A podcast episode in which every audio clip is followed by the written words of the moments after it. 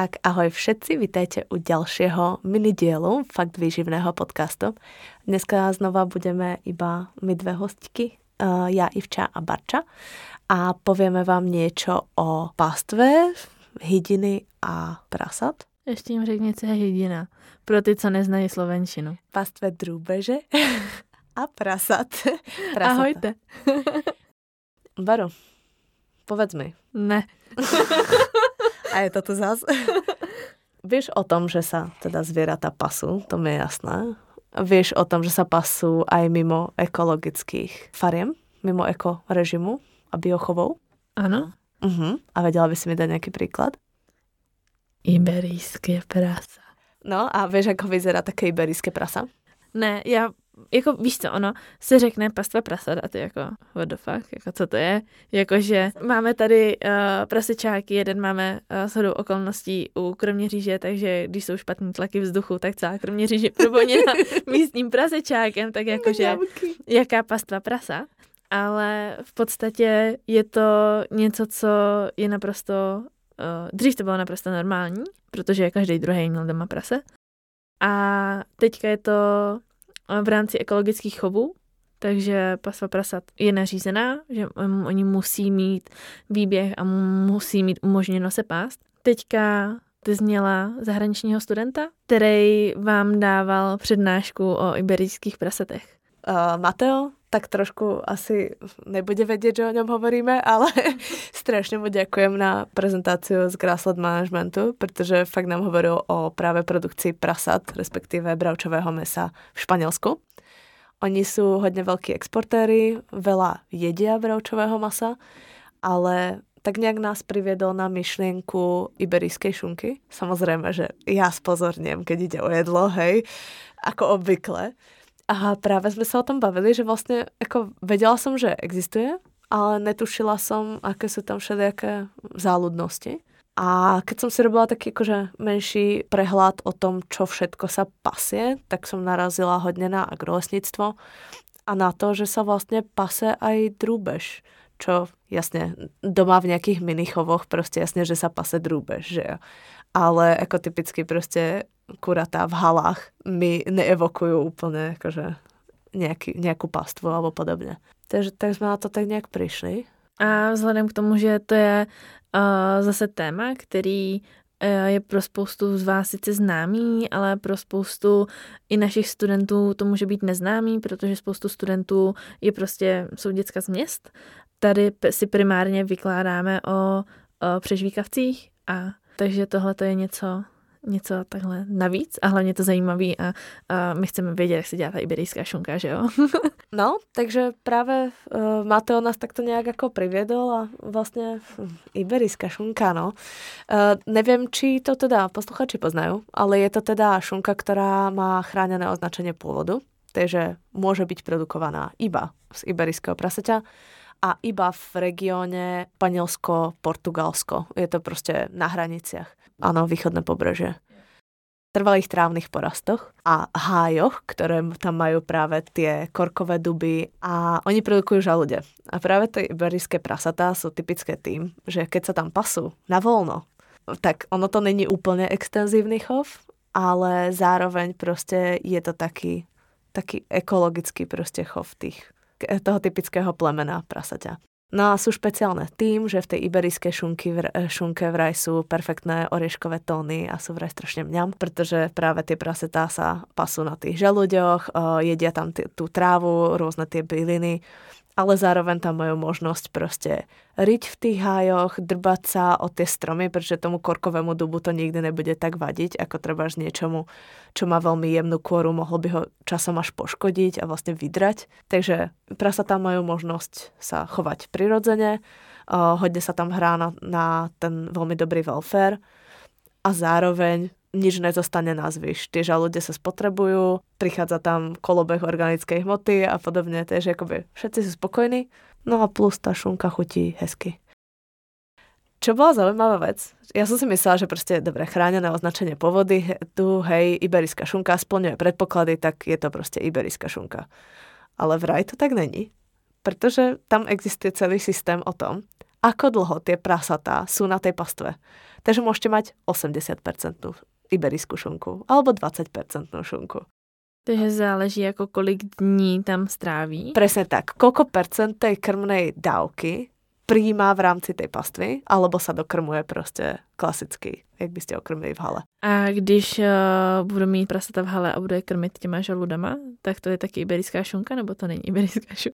Myslím si, že ne. Ne, musí to být minimálně nějaký čas to na té pastve byť musí, ale mhm. jako nepovím vám úplně přesně údaj ale, ale naozaj prostě potom sa to odvíja aj od tej ceny, samozrejme. Hej, prostě tam ten prírastok nebude tak vysoký, pokiaľ je celý čas na tej pastve, nebude tak rýchlo vykrmené to prasa. Tým pádom cena šunky bude niekoľko desiatok násobne vyššia pri tom 100% objeme toho krmiva v tej pastvi ako pri tej 20% šunke. Mě teď strašně jako překvapilo, že Španělsko je patří mezi jedny z největších jako vývozců prasa, protože já jsem měla za to, že jeden z největších jako evropských vývozců je Dánsko.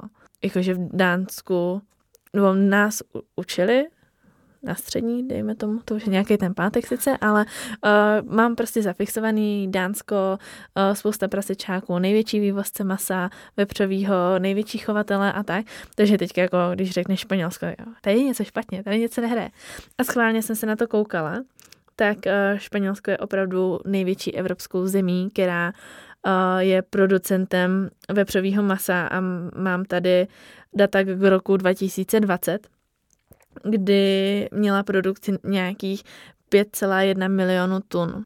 Je na třetím eh, místě ve světovém žebříčku, kdy první je Čína s nějakýma 38 milionama tun a potom je USA, Spojené státy, eh, který mají 12,8 eh, milionů tun, což to jsou úplně neskutečné rozdíly v těch prvních třech místech. Ale hlavně si vezmi, akou plochu zabera Čína a akou plochu zabera USA a Španěli, ako to zvládají ano. prostě. Potom tam máme Německo, který je hned v závěsu za Španělskem, který má 5 milionů tun. Wow. Což okay. je prostě jako... A Dánsko je kde v tom rebříčku tím pádom? Tam není. Aha. Mám tam prvních dva, čtyři, šest, osm, deset. Na desátém místě je by the way Polsko.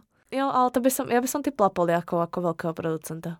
A když už teda tady máme nějaký ty světový producenty, tak tady mám zároveň tabulku hovězího, tak se můžeme obohatit. Aha. Tam to vyhrává jasně Spojené státy.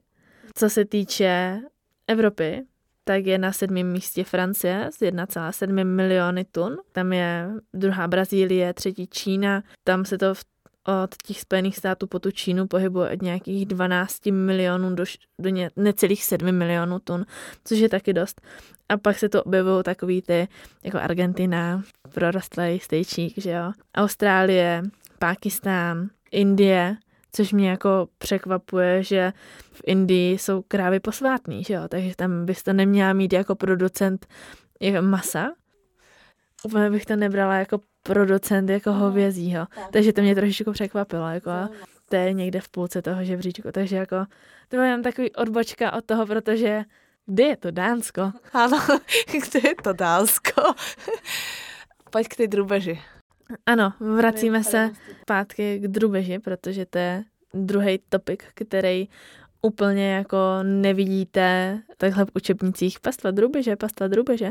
Samozřejmě, že uh, pokud jste v ekologickém zemědělství, tak vy máte povinnost umožnit tomu zvířeti výběh a možnost volného pohybu. Prostě musí to zvíře se pást, ale je i pastva drůbeže jako taková.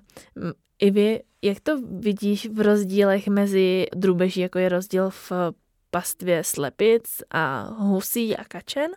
Nebo jako, jako víš co, ona se vždycky babička, vezmeš si proutek a půjdeš na pás husy. Ne, nepůjdu, protože se bojím.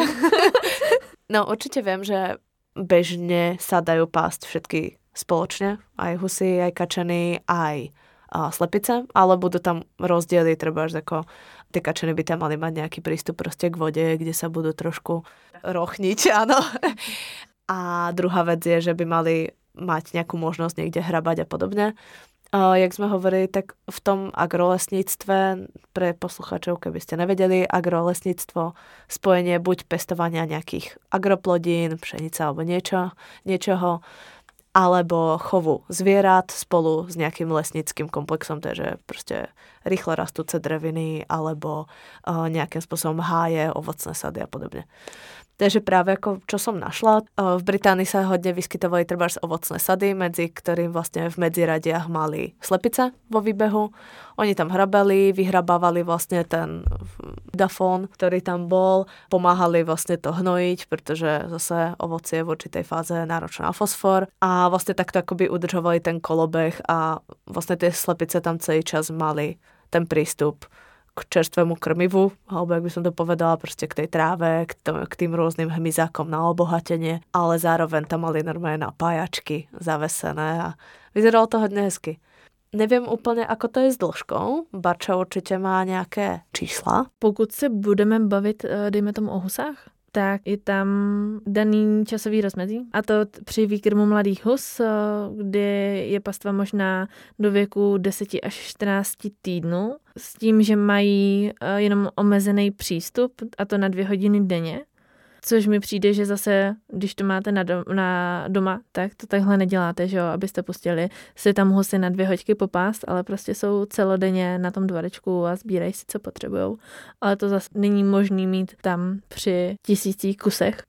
Co je jako zajímavý, tak uh, při té pastvě slepic díky slunečnímu záření nastává, nebo nejenom u slepic, ale obecně u drůbeže, tak nastává aktivace karotenu a zároveň jeho přeměna na vitamin A.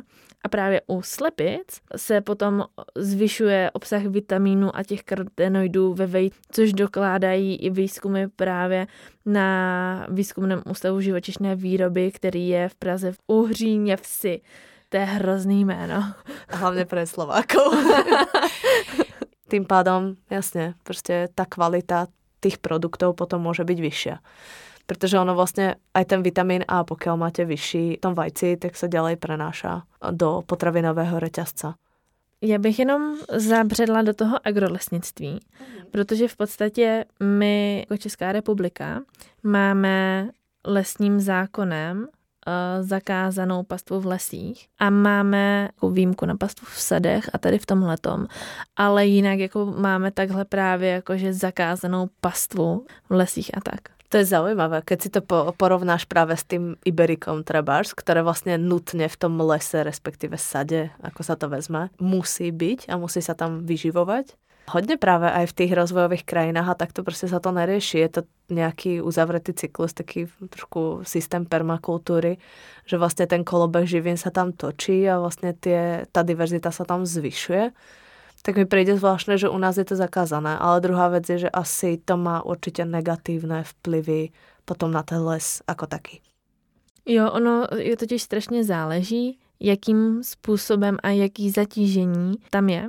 A taky ono, dřív to u nás bylo povolený, jo? to je zakázaný od nějakého 95. je ten zákon, ale dřív uh, historicky se normálně lesní pastva používala, ale bylo to taky tím, že uh, nebylo tolik obydlí a bylo více hospodářských zvířat, víc, více hospodařilo, uh, což dokazují i počty hospodářských zvířat a každý druhý člověk, každý druhý sedlák na dědině měl kravku a měl prase.